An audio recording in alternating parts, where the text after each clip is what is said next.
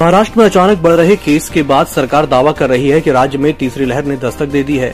मुंबई के मेयर किशोरी पेडनेकर का कहना है कि कोरोना की लहर आ गई है, जिसे देखते हुए बीएमसी ने गणेश उत्सव के दौरान गणेश पंडालों में भक्तों के जाने पर पाबंदी लगा दी है तो वहीं नागपुर में भी कोरोना का खतरा लगातार बढ़ रहा है।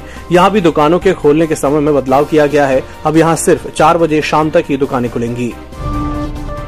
रूस के इमरजेंसी मंत्री येवगेनी जिनिकेव की दुर्घटना में बुधवार को मौत हो गई। वह नोरिलस्क शहर में मिलिट्री ड्रिल के दौरान पानी में फिसले, कैमरामैन को बचाने की कोशिश कर रहे थे। रिपोर्ट के मुताबिक घटनास्थल पर कई लोग मौजूद थे, लेकिन जिनिकेव को नहीं बचाया जा सका। लोगों ने बस उन्हें पानी में कूदते हुए देखा था। केंद्र सरकार ने रबी फ़सलों के लिए मैक्सिमम सपोर्ट प्राइस, यानी कि एमएसपी में बढ़ोतरी की है। आर्थिक मामलों की मंत्रिमंडलीय समिति ने बुधवार को 2022-23 के लिए रबी मार्केटिंग सीज़न के लिए रबी फ़सलों की एमएसपी में बढ़ोतरी की मंजूरी दे दी।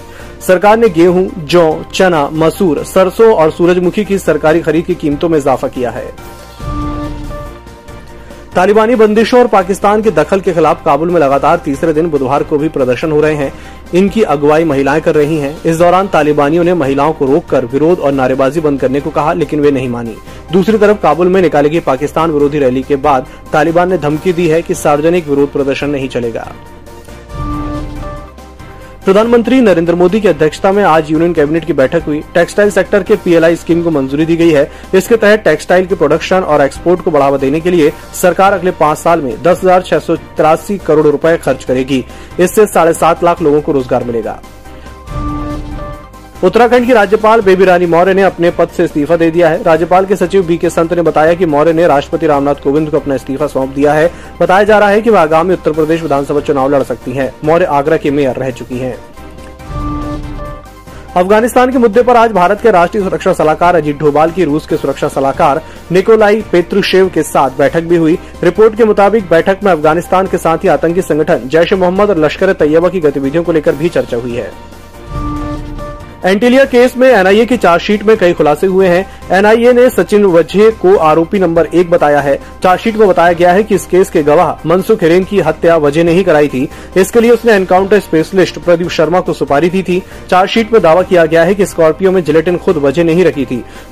उसी ने गाड़ी में धमाका भरा कागज़ भी छोड़ा, जो मुकेश अंबानी और नीता अंबानी को संबोधित था। मुकेश अंबानी से वजह और उसके साथ ही फिरौती की बड़ी रकम वसूलने की तैयारी में थे।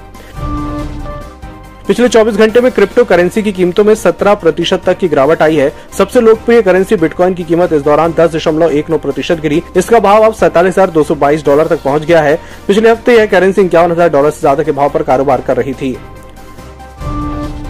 अक्षय कुमार की माँ अरुणा भाटिया का 77 साल की उम्र में निधन हो गया। उन्हें उम्र से जुड़ी परेशानियों के चलते कुछ दिन पहले मुंबई के हीरानंदानी अस्पताल में भर्ती किया गया था। अक्षय ने खुद ट्वीट करके इस बात की जानकारी दी। शेयर बाज़ार रेगुलेटर सेबी ने बड़ा फैसला किया है। अब शेयरों में होने वाले कारोबार को एक दिन में ही सेटल कर दिया जाएगा। इसे सेबी टी प्लस वन के रूप में पेश करेगी। ये नियम जनवरी 2022 से लागू होगा। हालाँकि यह सेटलमेंट प्लान वैकल्पिक है।